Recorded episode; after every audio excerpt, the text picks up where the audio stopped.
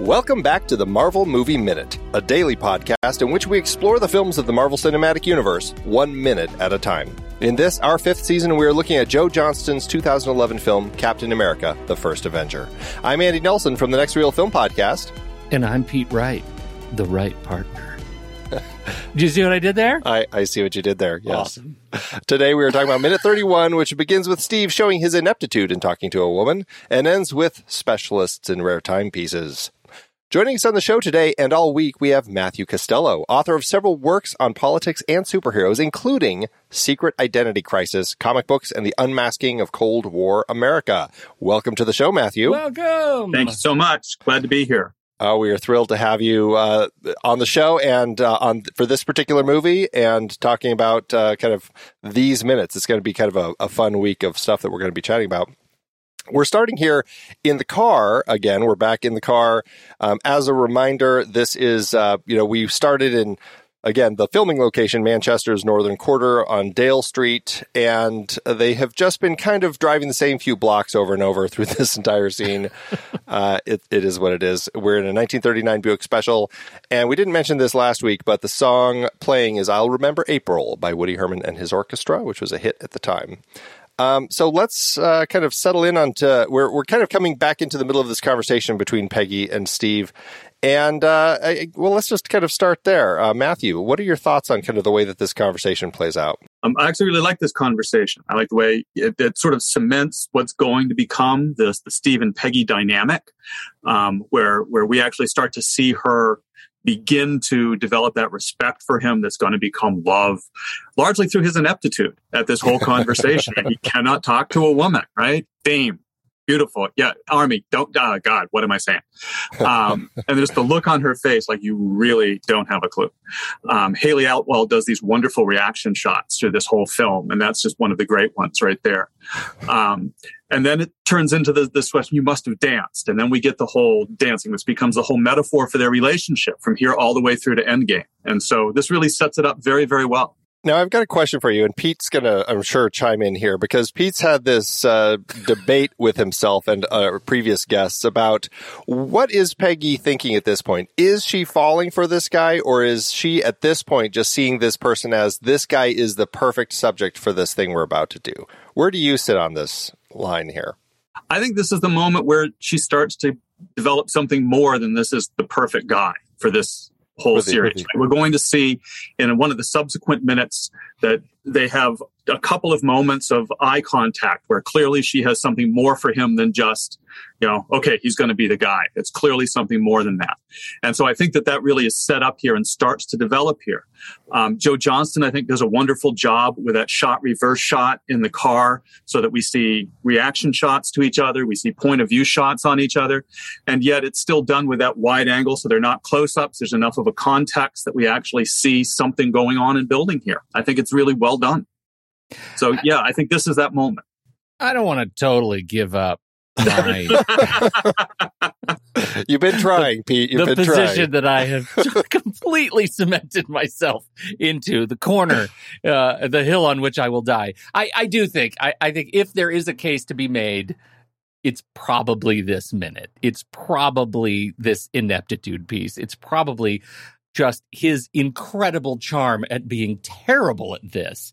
And I have to shout out to this wonderful performance by uh, both Chris Evans and Leander Deeny as the puny body because the body language, the the way he he his shoulders are, you know, small shoulders squared off, just his his body awareness of his own ineptitude with women and still he's a soldier now. Like you get this balance, this like tightrope that he's walking, and and I think it's really special. This whole performance is is really great. She also walks the line wonderfully between being the stoic soldier and you know this this sort of morphing into a romantic ideal uh and and i think it's I, I think it's just perfect it's a cinema moment right it's it is it's a perfect romantic cinema moment Yes, and when he gets to that line where he says the right partner, yeah right? Ugh. It's it's it's not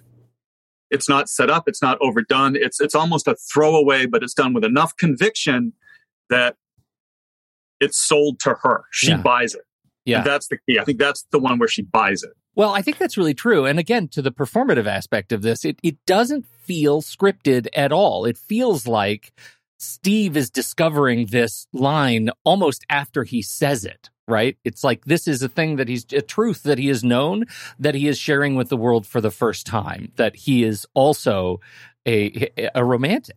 And this is a person that he feels safe enough to say it with. Yeah. And I, I like the way you phrase it. This is a cinematic moment because one one of my positions on this film has always been I, I, I like pretty much any Marvel cinematic universe movie. Although I just watched Doctor Strange and the Multiverse of Madness, and that that and the Eternals challenge that position very firmly. But um, Wait, have you seen Thor: Love and Thunder yet, or no? not yet. Well, I'm worried. wait for that Don't one get to him, challenge. don't get him started. but I- I like them all. I think they're all very entertaining. But this one, I think, is the best film of the bunch. Um, I, I think, in terms of, of it, its cinematic quality, in terms of the way the story is told, in terms of the the self consciousness of what the director and the set designers and the script writers are all doing, this is this is a good film, not just a good superhero film. It's a good film. Uh, Well, and I think you can tell that because we don't get to any of the hand wavy sciency stuff until minute 33 in this movie. Like they Yeah. really hold their their superhero material for setup. And I, I think it's it's certainly one of the most patient of Well, the, the Marvel films. And Joe Johnston is I mean I I'm trying to think through all of the directors but perhaps the the most old school of the entire run of directors that they've had in the franchise uh, as the one who actually was working on some of those films with George Lucas and Steven Spielberg and kind of has a little bit of those sensibilities that he was bringing into films like The Rocketeer. And um and I don't I'm, I don't think there has been any other like I feel like all the other filmmakers really feel like the school of film that grew up on their films. And so I, I think there is something to be said for this is a person who kind of came from that family of filmmakers. I mean, Johnston Johnston claimed that they didn't use a lens over 27 millimeters in shooting this film, right? Because he didn't want any long lens close-ups. He wanted it to look like a 1940s film. He wanted to feel like a 1940s film, which is why we have so many two shots, or we have people walking into the shot rather than having right that zoom in close-up of them. I mean, Right. Johnston had a very constant, constant and conscious sense of what this was supposed to look like. Um, and it, I- it it makes the film. It really makes the film. Yeah, if you don't feel walking out of this thing like Gene Kelly and Fred Astaire could have walked on screen at any moment, then you know he's failed. Like it really does feel cinematically of the time. Yeah. yeah. even even the couple of cheesy 3d shots that were you know put in there for the trend at the moment that don't Yeah, work Right, right. right even with those it's still i think i think it works as a film in some really sophisticated ways And script wise too, because I mean, we're having this conversation, and as you just said, Pete, it doesn't necessarily feel scripted. But what's great about what we're getting here, uh, not to kind of spoil what's to come, but they're they're doing a great job of creating some moments that will be telegraphed to those points later in the film. You know, the kind of the great setups and payoffs with these moments about the dancing, and so. I, I love the way that it, it is kind of getting set up all in this uh, brief little conversation that we have here. It's uh, it's well written, well crafted. Well, some of the things that that uh, we've talked about in terms of the setups and payoffs that start with Captain America: The First Avenger, their best payoffs come 17 movies later, right? Like I, the the fact that we get "I could do this all day" and and uh, um, you know those kinds of things that pay off later. The emotional resonance starts here so effortlessly. Well, so Geez, even the know, dance. I mean, you know, even the dance. I mean, oh, that's really the, the. Final uh, final piece there. Yeah. yeah. i wept I, i'm Oh. not i'm not um i'm not too proud to mention that i wept great moment such a great moment um, uh, before we kind of keep digging in uh, just talk a little bit about kind of your place in kind of this this world of comics and how you came into it wr- writing these books especially kind of focusing on uh, kind of the kind of the historical place of comics and uh, uh, in kind of american history Yeah, I, I collected comics as a kid. A lot of guys my age, right? Um, Yeah. And I still remember the first comic I ever bought was Captain America and the Falcon 153. back in like 1973 or something. It was like my first one I remember. Um, and about 20 years ago, um, I stumbled across these comics again and thought these would be things to teach with. Um, and within 10 years, it had gone from maybe I could teach with these to I have, you know, 25 boxes of research materials, an embarrassed wife. And, um, right. Um, take a number, man. Take a number. um, I, I, I study largely American political culture, the Cold War, and um, particularly pop culture of the Cold War, pop political culture of the Cold War. And comic books, particularly superhero comic books, provided a, a sort of a wonderful um, uh, door to look at some of those things, at how they play out in the popular realm, particularly from the 1960s on when you have these notions of serial continuity. I mean, if you've got a character like Captain America who exists in 1941 and exists in 2023, right? How that character is portrayed during various periods is going to tell you a lot of things about what's going on. And so I've written about Captain America and Iron Man and um, the Justice League and the Justice Society and uh, Nick Fury and the Hulk and all these different characters at, at various points to think about how Cold War culture, the war on terror, all these things played out in the popular milieu and how they were represented in the superhero books and what that tells us about how we were as a people responding to these things. One of the things that you, uh, uh, you know, that you've you've talked about, and, and I'm curious your perspective on, is this the whole angle around uh, secret identities. I mean, you wrote a book with yeah.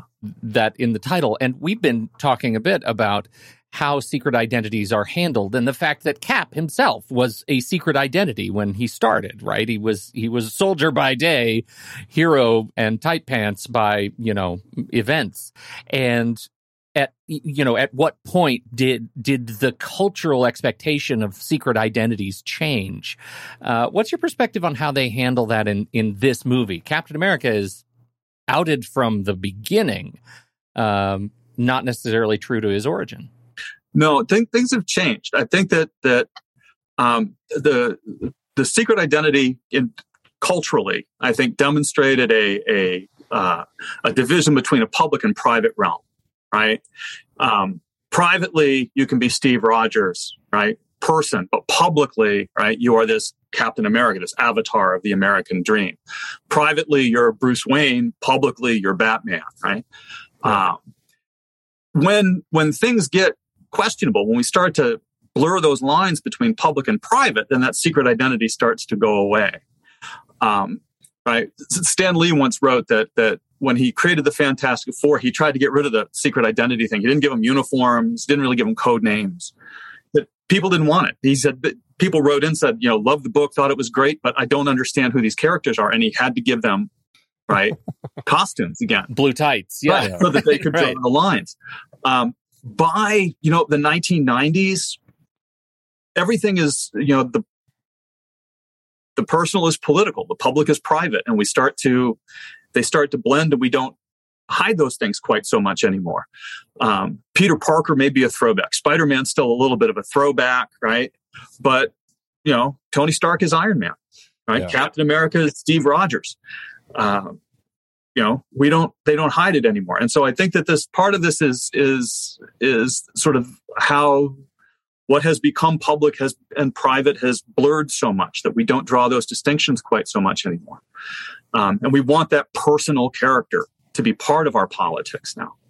Well it's so interesting the way they've handled let's just say jumping many years forward in our podcast, the way they handle uh, uh, Ronin, right? The character of Ronan, who was a military figure with no, with just a code name, and then he took on a secret identity to do bad things, mm-hmm. thereby connecting, you know, this this sort of nature of his his vengeance and his dark side to having to maintain a secrecy, a sense of secrecy. But that wasn't really the gestalt of of the rest of the Avengers at the time. Right. Yeah. So things have things have changed. It's it, I mean it's really interesting and and looking at the way they did the film I, I feel like it would have been very difficult for them to kind of create this story where he he kind of is that bumbling soldier by day, dropping his rifle on the sergeant's foot, and then would put on his costume. Like they really create this character of Captain America to be this super soldier, but also uh, to I mean to sell war bonds and stuff. It becomes this character who's designed to to kind of help help kind of sell the war, and it's an interesting uh, way that they adapt from where he was in the comics at the time to to fit more something that I feel like feels a little more authentic anyway. I, I like the way that they kind of adapted it for this.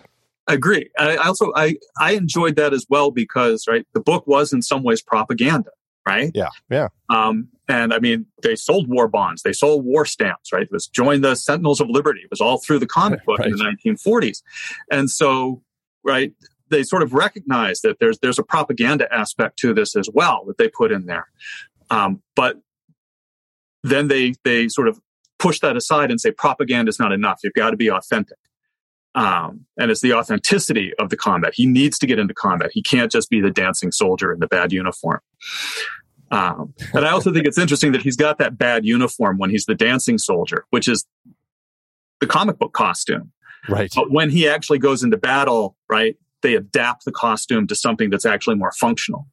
Um, yeah. A friend of mine who's a comic book um, artist, actually a fairly well known comic book artist I went to high school with, um, emailed me about that film when it came out and he said i love what they did to the costume. They made it work on film. He said you could never make that costume work on film and they showed that and then they made one that worked. Yeah. As evidence not only in this movie but by every prior attempt to make a movie of captain america. I thought matt salinger pulled it off Well, he certainly didn't have the '70s beach bum vibe. Yeah, right. There's something about the jeans short shorts. yeah, right, right. And the motorcycle helmet. Yeah, yeah, right. Oh, so good. Right. Well, let's talk about Steve a little bit. Um, you know, part of the element of this character that we have is he's really, you know, kind of the the the everyman. He's just kind of this uh, kid from the neighborhood. He's just kind of this this person who uh, I think is designed to be kind of like, um, you know, what you're, the aspirational person that you're wanting to be when you're joining an army. You know, like this person, like I can do this, and he, like very eager, excited, and authentic, and uh, just a good person. I think that's a great foundation. But let's talk about him a little bit, particularly here in this place and and everything that Peggy is seeing, but also kind of in, in comparison with um, the the other the evil side of him the the red skull we certainly have these two characters that we're setting up over like the last uh, you know for, for, the last half hour of the film.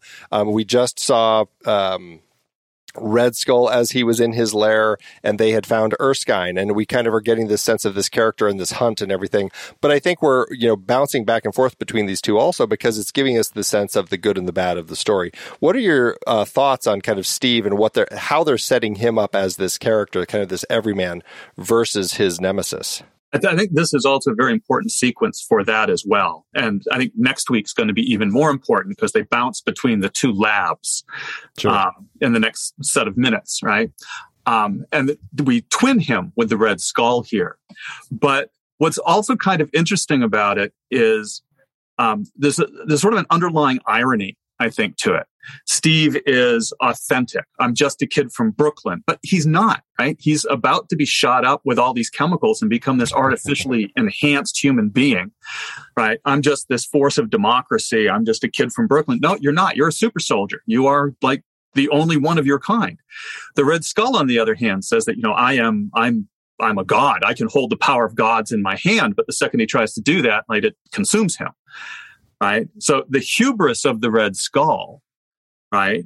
Um, and his his vision of himself as being this godlike character is just as as as artificial as Steve's vision of himself as being just this authentic kid from Brooklyn, right? And there's there's an irony in that juxtaposition there that actually gives strength to this message that the film is conveying of of how the humble power of democracy can defeat the hubris of fascism um, which is what comes out of this whole film. And Steve pulls it off. And I think the very irony of their discussions and their, their, their conversation of this actually enhances the message of Steve's authenticity, right? His physicality, his presence is artificial, but his heart is not. And that's when he says, I'm just a kid from Brooklyn, he's not talking about the physical Steve. He's talking about the emotional Steve. He's talking about the heart of Steve. Um, and, and that, that democratic vision that we're just a bunch of humble guys working together, which is enhanced by the constant two shots and the wide angle lenses that, that, you know, give you a community feel to the film rather than close ups of Christian Bale being Batman, right? It's, it's a, it's a different kind of story that's coming through. And so, yeah, we get that message from Steve, that authenticity of his, his essence, even though the reality of him is, is not nearly as authentic as the message that he sends. It's kind of a, it's, it's a very complex set of, of, of ideas um, that the, the, the writers and Johnston are putting forth here. I think it's a I think that's what gives part of it, this film its strength. Well, and that's what Erskine sees, right? He sees the heart, the the actual the the authentic piece that he didn't see in any of the other, like Gilmore Hodge, for example. Certainly doesn't see that in in Gilmore, uh, but but sees that here. And and regardless of what happens with the experiment, and I'm gonna I, we'll talk about this uh, maybe in uh, the next couple minutes, but because I'm curious what Erskine is expecting. But um, but as far as like what he what he believes is what is here in in Steve's heart is the part that will always remain. That's the authentic part. That's the key element that that will uh, be amplified, I guess you could say, uh, by uh, by the experiment. Uh, but it will still remain kind of the authentic core, and that's yeah, that's what we need. That's what he's been looking for all this time. Right. And Erskine actually gives us sort of two different messages of what he thinks he sees. Right. One is he tells us that that the serum takes what is good and makes it better right? And you're a good man, so it's going to make you a better person. Right. Right. But the other is it's going to give you power. Right. And if you were a strong man, you would have no respect for it. You would be likely to abuse it. Right. So what I'm giving, I want to give it to a weak man because you've never had it. So you will respect it more. And so on the one hand, right, he's saying, no, this is just going to make you better at being you. And the other is, well, no, your personality is going to stop you from abusing what I'm giving you. And so that's two different sort of visions of what he sees coming out of Steve or why he chooses Steve. Yeah. Well, I, I, think your point about twinning him with Red Skull here is exactly that point, right? We have, we also have this example of what happens with the ugliness uh, of, of Red Skull and what happens when power is paired with this thing that we don't at this point quite understand. Uh, but we get to see coming from the ugliness. We're not meant to be connected with that. We're meant to be connected with Steve, the small part of all of us, right? The aspirational part of all of us. They put that all the power behind the ugliest of faces and we're i mean we're supposed to resent that. We're supposed to find distance between that. And that you know that makes the emotional connection i think that much more sort of visceral. And the film exemplifies or, or specifically addresses the absence of that ugliness at steve's core right? Yeah. When they first reveal the red skull bucky says to him you don't have one of those underneath there do you? Yeah. Right? Right. And it, so he doesn't. Yeah. he doesn't have one of those faces underneath there right? He's he's authentic at the core if not in the right, front right. at the core. yeah. Um, one other thing I wanted to uh, just mention briefly, uh, because we do always like to talk about the timeline and, as far as where we are. Uh, but just an interesting note: today is June 22nd. This is just eight days after we met Steve on Flag Day. Uh, so it has been a very busy week from going to the expo that evening to thrust into this program of seven days of training. And uh, here we are on the eighth day uh, with him already being uh, pushed into the uh, into the experiment. So it has been. Oh my goodness! Is it really only eight days? Only yeah, eight days. It's really only. You know, it's it's one of these things. They they arbitrarily had to kind of create this timeline uh, after all the films, and so they they're squeezing all this stuff in in a timeline that I think is a little rushed. But uh, you know, it is what it is. That's just the way that they had to do it. Oh, okay. Yeah. I'll take it yeah, it is what it is. Um, all right. Well, I, do either of you have any last comments about this particular minute? Let's get into the lab. All right. well, we are so close. We do pull up right at the very end of this. Uh, we get to go back to the street in Brooklyn and we see an antique shop here and uh, some mysterious figures. We'll talk about them all a little bit more soon. Um, but I will just mention them by name. Marcella Walton and Vincent Montwell play our two We'll just say that they're bums right now. And then we have Sergio Corvino and Fabrizio Santino as two men standing by a car. Again, we'll bring we'll we'll circle back to these four. But um, otherwise, we're about to go into this uh, antique shop. We're not going to. What lab are you talking about, Pete? It's a it's an antique shop. They're I don't know. I don't even know. I've, I've lost my head. All right, Matthew. Um, do you want to tell everybody? Uh, do you have uh, social media that you have people follow, or do you just want to send people to Amazon to check out your books? So where They can go to people Amazon and check out my book, to be the, the Costello literary universe. Is that what we're doing? The Costello Literary Universe. Uh, yeah, no, Secret Identity Crisis. It's on Amazon if you're interested, right? Outstanding. Excellent. We'll definitely have that link in the show notes uh, for everyone to check out. So check it out. Meanwhile, we will be back tomorrow with another minute um, and uh, more conversation with Matthew. So until next time, true believers. Got a mean old lady to meet.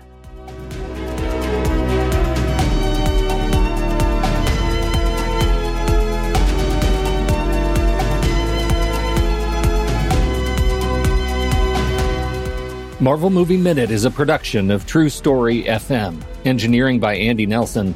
This season's music is Spread the News by Anthony Vega, and this season's show art is by Winston Yabo. Find the show at truestory.fm, and if your podcast app allows ratings and reviews, consider doing that for this show.